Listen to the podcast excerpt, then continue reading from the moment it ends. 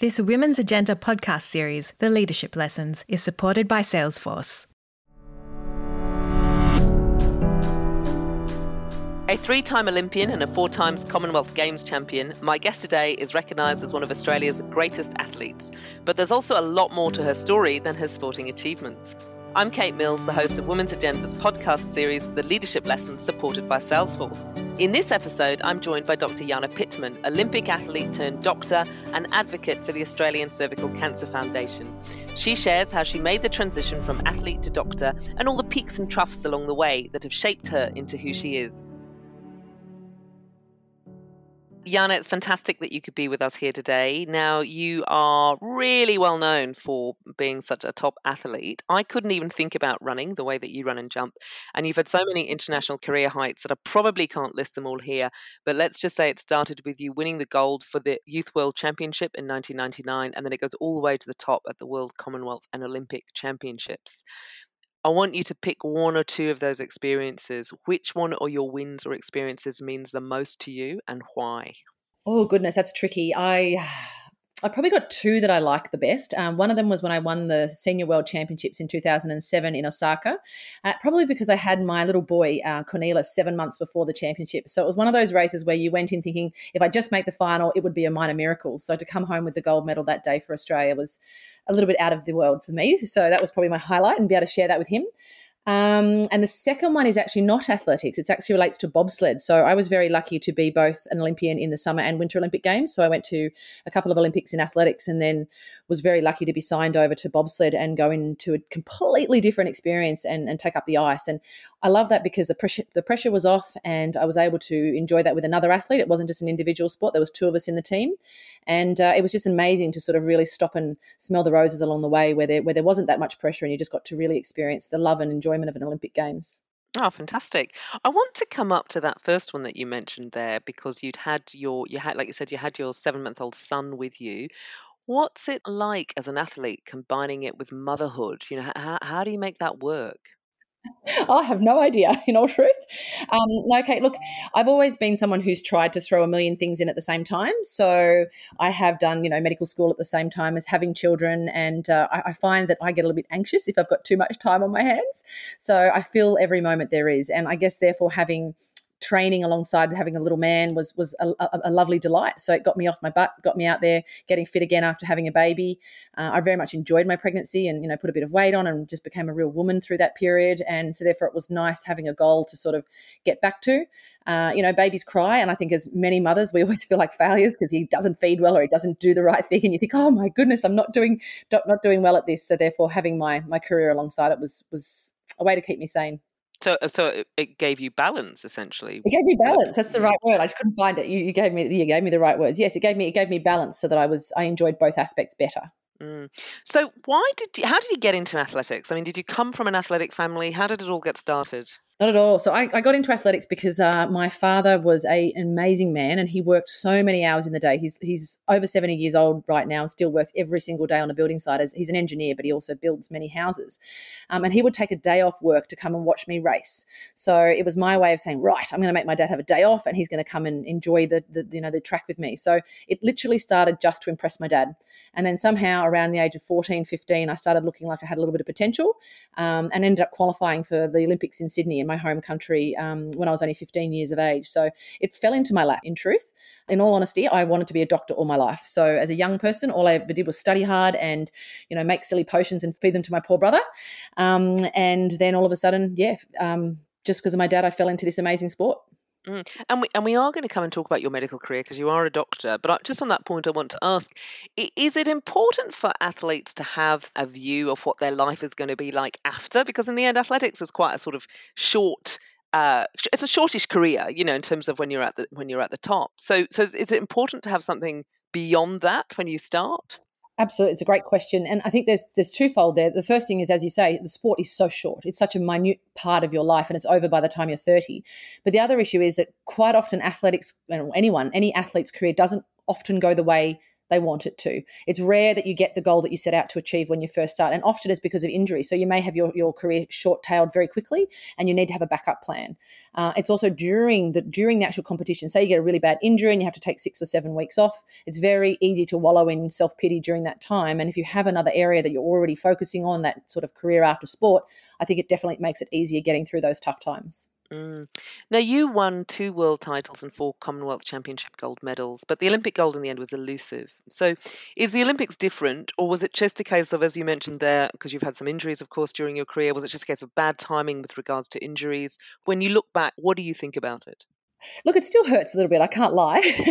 you said, as I said, you set out. Many athletes set out to achieve this massive goal that they set themselves, and and often fall short of it. And it's funny because I have had so many amazing um, medals throughout my sports career, and yet that one that I wanted most definitely eluded me. And look, now I look at it and I think it's a positive because I probably wouldn't be where I am now had I gone and won the Olympics. I would have gone probably down the commentary path or the you know more of a public speaking role uh, rather than medical field. But um, I think in, in truth, you just you have to live with what it was, and you know, I made I certainly made some mistakes along the way in terms of um, just not handling relationships and my off track life a little bit uh, was, wasn't probably as optimal as it could have been. But a lot of it, unfortunately, is as you said, luck.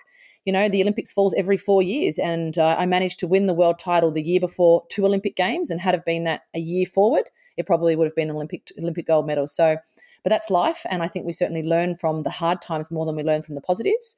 Um, so, you know, I think I look back on it and realize that it, it shaped who I am now.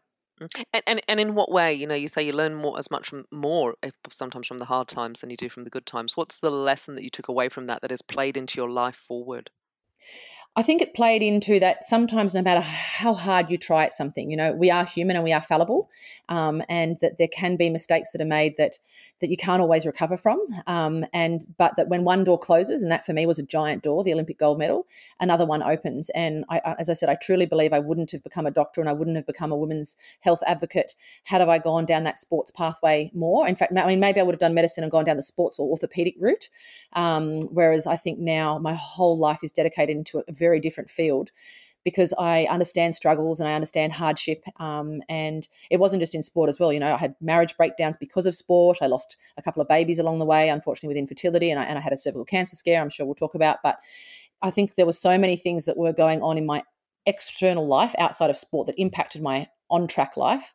Um, and I learned I learned so much from those episodes. Uh, unfortunately, they did therefore mean that I didn't probably get the goal athletically that I wanted, but it therefore shaped who I would become become now.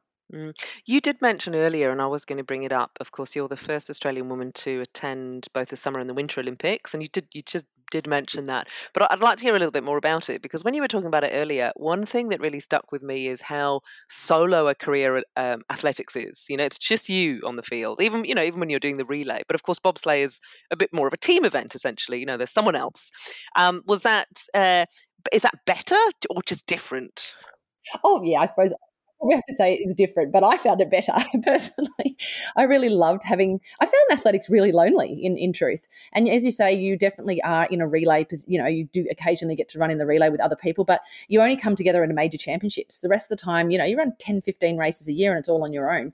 You certainly have your coach and you know your training partners and things like that. So training's a lot of fun, but the pressure solidly lies on you. Whereas whereas in bobsled it was definitely a team. There was my my amazing training um, partner Astrid Radjenovic. So she was in front of Astrid Loch Wilkinson now. So she was um she was my pilot, so she took on a lot of the pressure. She's the one who drove us down the track beautifully, and I was just the big muscle in the back that pushed the sled off the top and then got to go on an amazing you know roller coaster ride for for a minute. So it was uh, it was wonderful from a it was frightening and great to tra- change sports and see that your body could morph into something completely different. Uh, but also it was it was really wonderful having to, to, being able to share that moment, stand up there at the Olympic Games with you know in the beautiful Aussie tracksuit alongside one of your close friends. Mm, you said frightening. Is that because it's really fast? I, mean, I can only imagine. And when you crash, it's da- it's dangerous. You know, it's it's scary. It's fast. There's no brakes. I am the brake. Literally, that's why I'm called the brakeman in the bobsled. Um, and it's it's a it's a thrilling ride. And um, I, I, still look back and think I can't believe I was actually game enough to do it. To be honest, I'm such a nerd.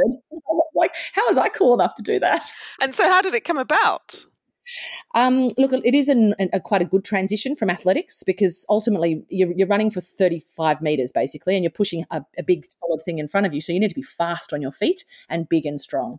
And I sort of I fit that category very well. I was actually a little bit too big for athletics. It's why I got a lot of injuries as well, to be honest, because I was I'm an 80 kilo female, and there's not many of us walking around at that weight as a as a big, solid and lean um, woman. So uh, I think it was just lent naturally to that event. So um, Astrid, who I'd trained, and she actually used to be a, a, track athlete as well, rang me and said, "Would you like to come and try bobsled?" I think she assumed I'd say no way, and I'm like, "Yeah, absolutely. I'd love to give it a crack."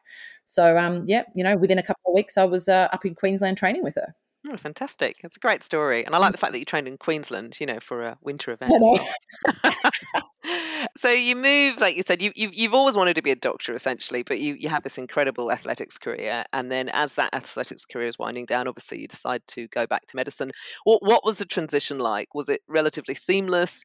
How did people cope with you being in the room? You know, you're such an identifiable figure. You know, I, I, can imagine even now when you go and you meet patients, they say, oh, I've, I've seen you somewhere before. Yeah, regularly. Um, and, and it helps in a patient setting, I think, because a lot of the time, I don't know, I think that they feel they can be more honest and they talk to you because, they, you know, I guess if a face is familiar, even if they don't 100% know percent know where they know you from, um, it just allows them to be more open with what they're going through. That's certainly what, what, what my experience has been. So um, I've really enjoyed that aspect of it.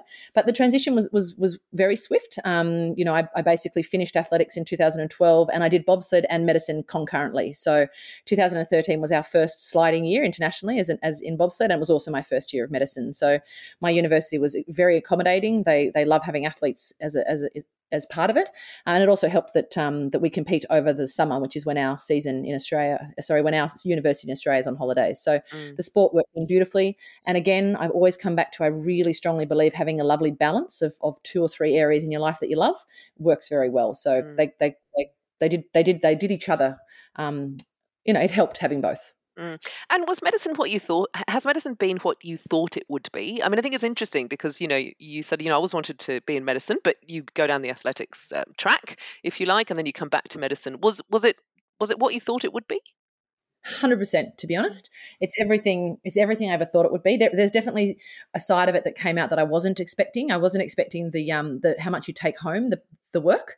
You know how often you overthink the patients at night did i do the right thing? Did i you know did i make the right decisions? Did i you know you, you're often in your mind and i think that would be will hopefully go as i become more experienced in medicine um, and you back your decisions more. But um, you know the, the, the ability to work with patients and i'm, I'm now fully working in women's health. I, I do mostly um, obstetrics and gynecology now which is what i've always dreamed of.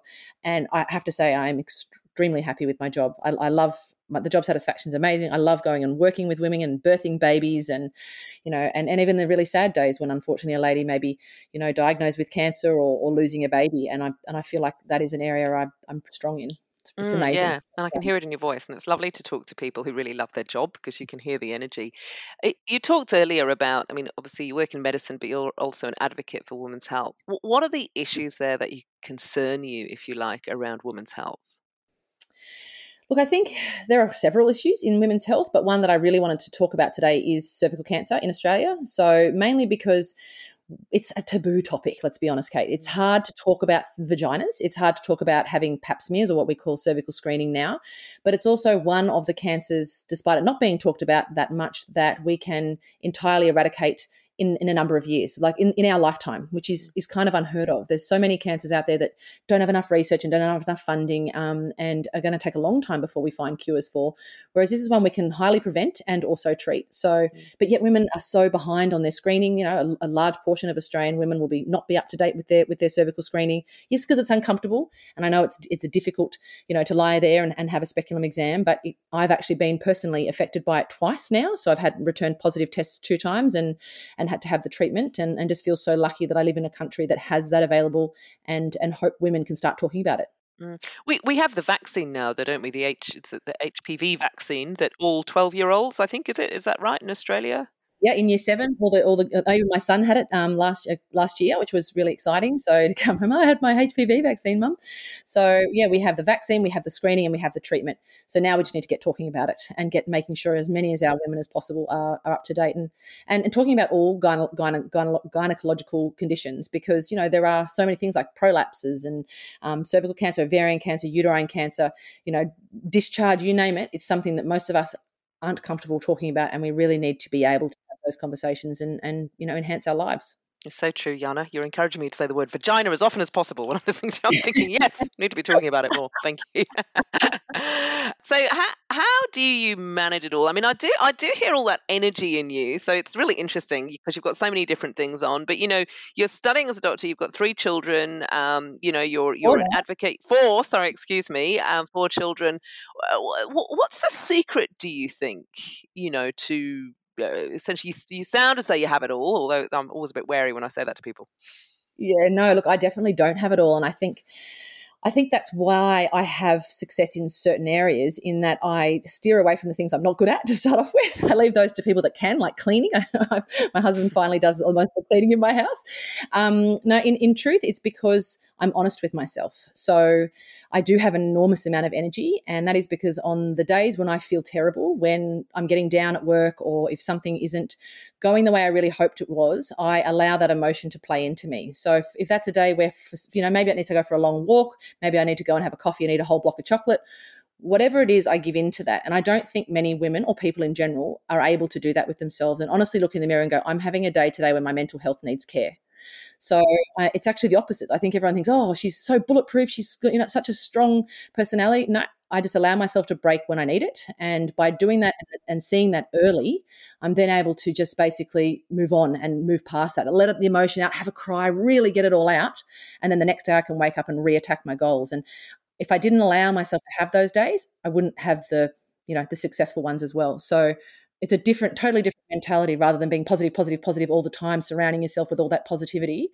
I genuinely believe we need to be allowed to be human on occasion as well. Mm. I always think it's really interesting because we talk about our physical health all the time. You know, people come in and say, "Oh, I feel a little bit ill," or "I'm a bit sore," but it's, it's trying to ch- trying to change people's attitudes to be as open about their mental health. You know, and take care of their mental health in the same way they would take care of their physical health. Is quite a shift.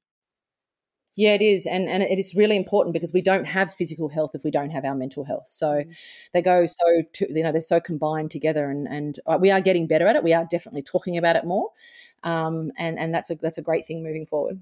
Mm. So with the career that you've had, and also I think with the openness that you have, you've often been in the public eye, and you know there's been a lot of headlines, mostly good, but some not as some not as kind as they might have been, if you like. What do you think about being in the public eye, the good and the bad, and what's the advice you have for others? Look, I think we have to be authentic, and there are going to be trollers and people that, that don't like you. And it took me a long time to accept that um, because I am someone who really loves to be liked. Like, as in, I, I genuinely try hard on a daily basis to make people happy and, and hope that in return they like me.